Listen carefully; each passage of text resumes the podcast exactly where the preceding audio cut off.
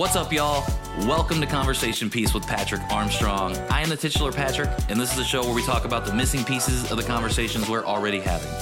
Shout out to all our returning listeners, and a high five and hello to everybody joining us for the very first time. I appreciate y'all being here as we kick off 2024. For this first episode, I've had this question rattling around in my brain for a little while now. I just wrote about it recently, and it's something that's kind of been at the edges of my mind since November came around, um, and we went through National Adoptee Awareness Month, and that is the fact that it's actually not really a question, but more of a statement that I've been trying to unpack a little bit, and that is that we have to be uncomfortable with so much of the conversation around adoption because the act of adoption itself is inherently uncomfortable. And so I wrote a little bit, of, like I said, I wrote a little bit about this the other day that in my personal experience, adoptees rarely try to poke holes in their own stories because they want to do that. They simply start to uncover and discover the holes that were always there to begin with. So, to give you a little personal example of what this means, I'm a transracial Asian American adoptee. Transracial meaning that I was adopted by parents of another race. And for me, because of the situation that I found myself in, I ended up doing a lot of not only internalizing of my surroundings and my environment, but also a lot of suppression of my ethnic and racial identity, of even the feelings of wanting to explore any of that type of thing. I felt very uncomfortable around Asian and Korean things. I also felt like being anything other than white was wrong in a way. And so I did a lot of rejecting of my identity. And that really shaped the way that I would navigate the world as I became an adult and I made my way on my own, did my own things.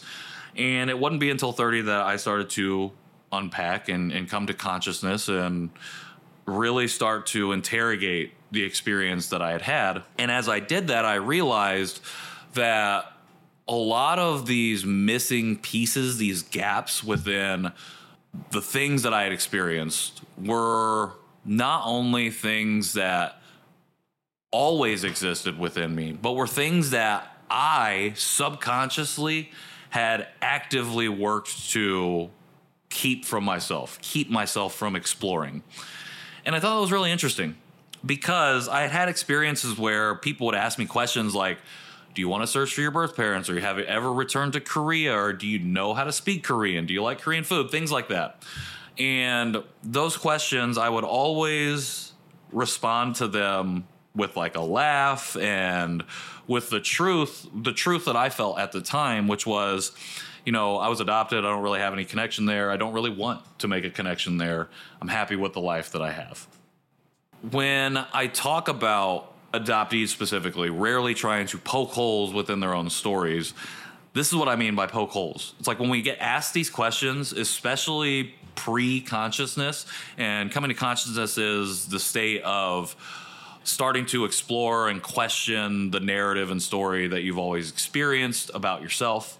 When you're asked questions like, do you know your language of origin or if you've been to your country of origin? Those are generally questions asked by people outside of the experience of the adoptee, outside of the experience of adoption, and who are asking us, adoptees, to poke holes in the narrative and the experience that we have always had. Because generally, and I say generally loosely because it's not everyone, it's not meant to be all encompassing, but generally, in my experience, when people ask those questions and ask us to poke these holes, it's because they have a singular idea of what it means to be adopted. And their version of what it means to be adopted almost always does not align with the answers that we give to the questions that they ask about our experience of having been adopted. And so the irony is that we, being asked these questions, are expected to poke holes in our own stories and then are demonized or invalidated when we express things that run counter to what they have already expected us to answer with because they have answers that they want to hear, answers they need to hear, answers that they have been told by the dominant narrative of adoption over decades that has informed and influenced the reason they would even ask these questions in the first place. And those are the answers they expect. And when we respond in ways that run counter, they have to either one, again, demonize or invalidate us, or and maybe not or and demonize and invalidate us they also have to shame us if we don't know or encourage us to go out and seek that information because that's what they would do. I just find I, have I've been snoodling on this a little while now thinking about you know just the inherent irony of asking these types of questions asking adoptees to poke holes within their own stories because people feel emboldened to ask those questions because they feel comfortable with their own idea of what adoption is, which is the singular narrative, which is this happily ever after. Everybody, all parties involved are totally fine and happy afterwards, and family is created. That's what we think about adoption. That's what the dominant narrative has instilled in a society, in a global society, over not just decades, but centuries. We've become comfortable with that station of what adoption is. But the truth is, and as I stated at the top, the act of adoption itself is inherently uncomfortable. And because of this singular narrative, we've not asked ourselves why children are being adopted. We've only asked ourselves, and not even asked ourselves, but told ourselves that adoption is the solution to a bunch of problems.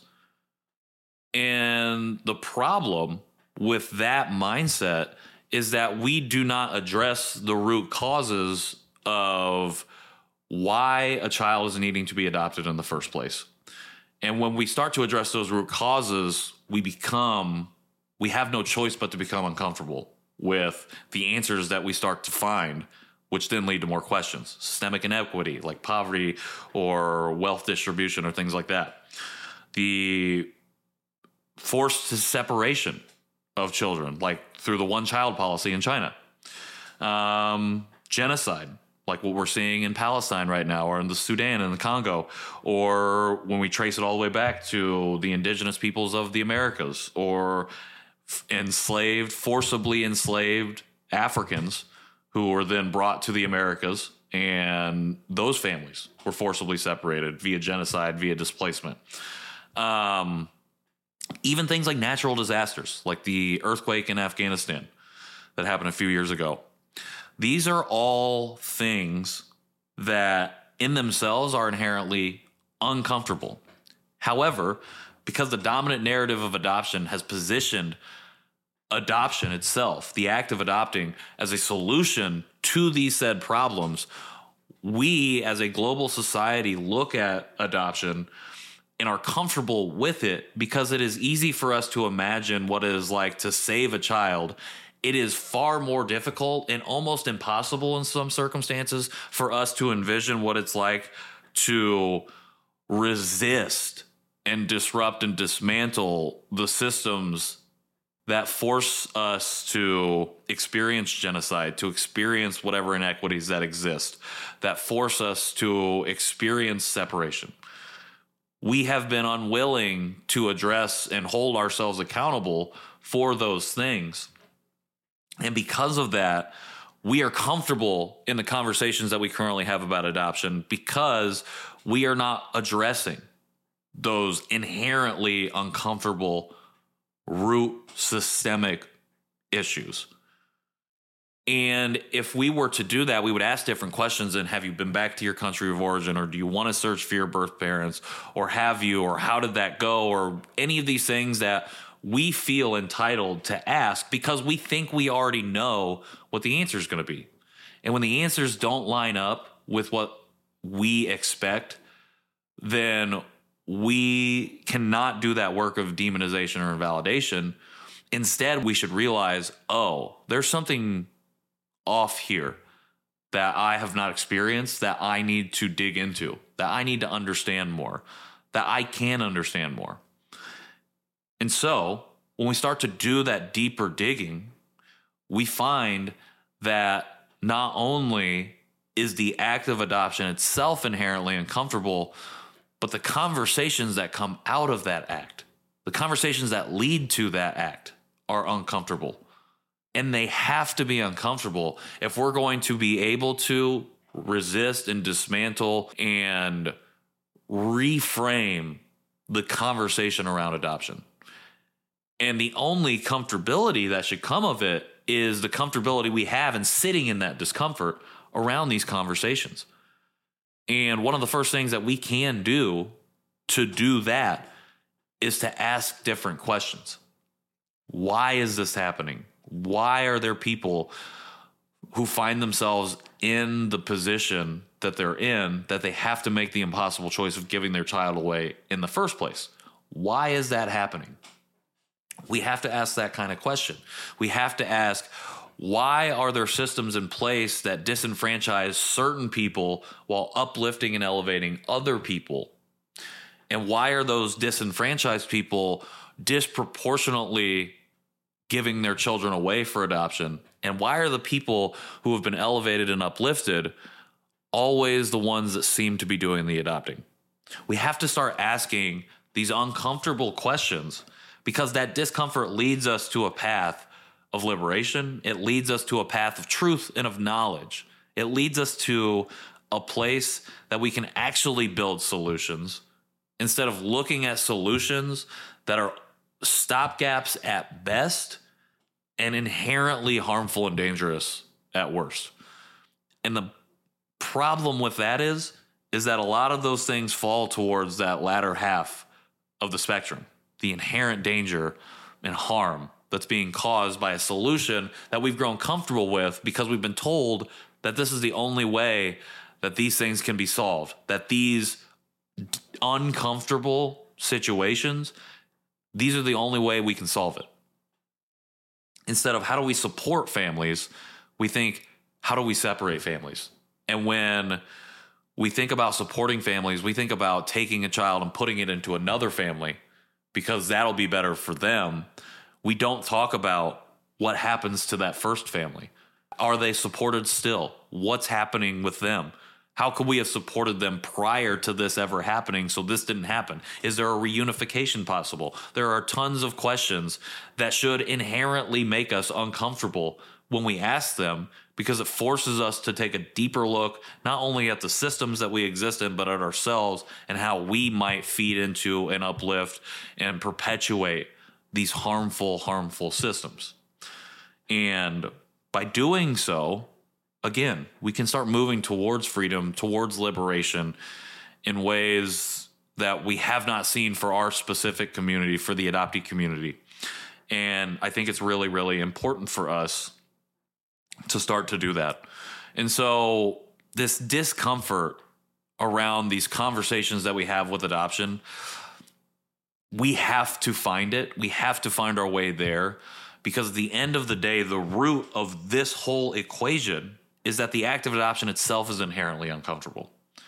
And when we can recognize that and we can start to name and recognize some of those root causes that lead to someone having to make this choice, that then lead to someone becoming an adoptee and entering this community. When we can start to put these pieces together, follow the path, see what is happening here, we can start to then actually address it and come up with conversations that are uncomfortable but solution based and lead us towards active solutions that are actually better for all parties involved and not just because we say that's the way that it is. A few resources that I would highly recommend checking out if you have the time. The book that just came out in 2023, You Should Be Grateful by Angela Tucker, Angela has been a powerhouse in this community for a really long time, been doing really amazing work, operating in very visible spaces for us. And her book has been one of the things of 2023 that I've really walked away from, still finding myself learning from and it's definitely something that I recommend. Uh, another one, When We Become Ours, a young adult adoptee anthology by a number of different authors, edited by the amazing Shannon Gibney and Nicole Chung.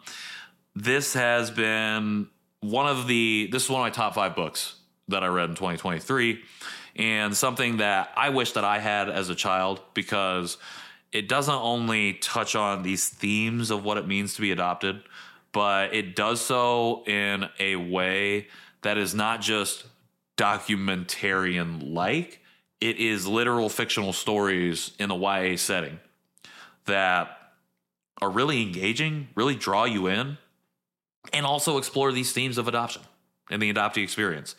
Could not recommend that one enough. Um, all You Can Ever Know by Nicole Chung seems to be one of those books that is on every adoptee's radar, whether you're a Korean adoptee or not, uh, as one of those first pieces of literature that you read that has this experience woven in it that's written by an adoptee. So definitely recommending that one as well. A couple podcasts. Black Adoptee Identities, I think, is really fantastic podcast that uh, has opened my eyes to a number of different perspectives and experiences within this broader community. Adoptees On, hosted by Haley Radke, one of the longest running adoptee podcasts out there. I've had the privilege of being a guest on that show, and Haley does just a fantastic job of facilitating not just adoptee conversations, but conversations with folks who operate all across the spectrum of adoption in order to provide a broader, more nuanced look at what that means. And then last but not least, uh, I have to hype up my other show, The Janchi Show, that I host with KJ Relke and Nathan Nowak. Um, we're, you know, a little over three years old now, 150 plus episodes in. And while that deals mostly with the Korean adoptee experience, uh, exclusively so far in the Asian adoptee experience. I do believe that it covers a lot of these different themes, a lot of these different discomforts that we should be drawing upon when we have these conversations around adoption. And I can say the thing about same thing about Black adoptee identities and adoptees on and the number of other podcasts that exist out there.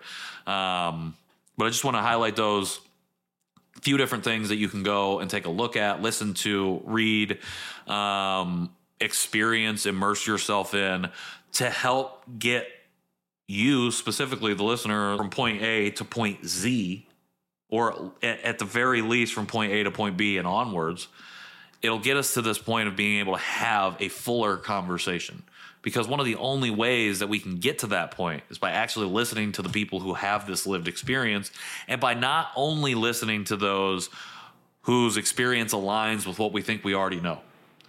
If we're not able to challenge the preconceived notions that we hold about what it means to be adopted, particularly for folks outside of this community and identity, then we're never going to be able to find our way to nuance, to find our way towards solution based conversations that are inherently uncomfortable because we are forcing ourselves and siloing ourselves within an echo chamber of our own making. And we've already been doing that. The dominant narrative of adoption has already siloed us in that way because, and this will be something for a future episode, but the industry of adoption, the wheel that turns to keep this particular practice going is one that is rooted in a singular narrative of adoption. And the single narrative that is going to help continue make sure that this process, this industry, this complex continues is the positive, happily ever after all parties involved are made whole narrative, the narrative of gratitude. And you can check out some of our previous episodes to hear a little bit more about that. But that's what I wanted to talk about today was just, you know, the act of adoption itself is inherently uncomfortable.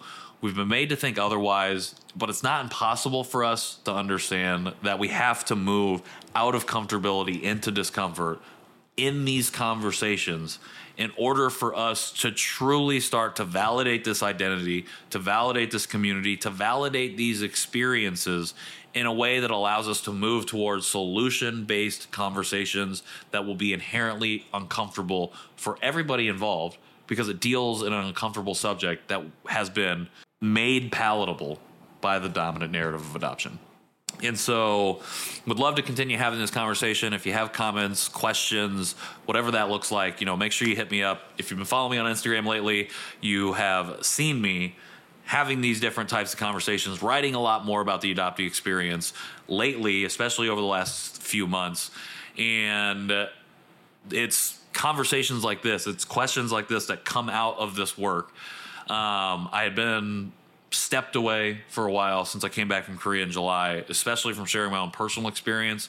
And I've been able to find myself, you know, returning to highlighting my own experience specifically because of therapy. Shout out to my therapist. Shout out to everybody who uh, sent tips in, sent in information, sent in all the different types of advice and recommendations. Thank you so much. I appreciate it.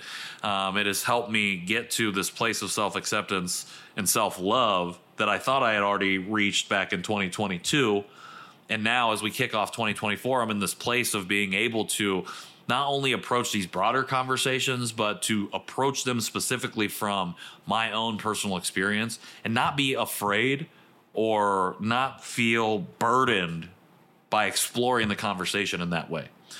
And I'll end on this note. You know, I think it's really important to be able to highlight your own experience as well as everyone else's experiences for three reasons. The first reason is that it highlights the complexity of what it means to be an adoptee by showering us in a plethora, an infinite plethora of experiences of the adoptee. Number two, it emphasizes the elevation and amplification of said voices, specifically those that do not align not only with my own experience and preconceived notions of adoption, but that do not align with the dominant narrative of adoption. These are counter narratives that we want to elevate and amplify.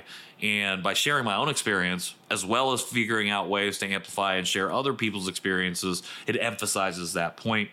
And number three, it's sharing personally creates an accessible entry point, not just for other adoptees, but for prospective adoptive parents, current adoptive parents, people that work in adoption, people that fall outside of adoption, people who are part of families or who know adoptees that are in their lives in any capacity. Sharing personally and sharing it as part of this broader conversation around this particular topic creates that accessible entry point and we have to we have to find ways of accessibility and to make these conversations accessible for all people because the discomfort within the act of adoption and the discomfort that comes in the com- comes out of the conversations that we have once we recognize that can feel inaccessible at times. A lot of it draws on scholarship. A lot of it draws on things that if you're not an adoptee, you feel like I'm not qualified or at liberty to talk about this. And that keeps you in your silo of comfort. And if these conversations aren't made accessible in certain forms and fashions, we're finding ourselves still fighting an even more difficult uphill battle when it comes to what we want to talk about. And so, as we bridge the gap between 2023 and 2024, this is one of the conversations that I want to continue to have. And one of the reasons that we're kicking off Conversation Piece 2024 with this particular episode is because it's fresh on my mind. And it's not only fresh on my mind, but it's something I'm extremely passionate about that's really close to me, hits close to home because I have that lived experience. But this is one of the conversations out of many that exist out there that we just aren't having enough of. And if there's one thing that we do on this show, it is address those missing pieces of conversations we're already having. We're already having the positive conversations about adoption. We have to start having the uncomfortable conversations if we are going to find ourselves on a path towards solution based thinking, towards solution based conversations that are inherently uncomfortable because at the end of the day, the act of adoption itself is inherently uncomfortable. And we have to be able to talk about it that way if we are going to create the change that we need to see within not only our community, but our society as a whole.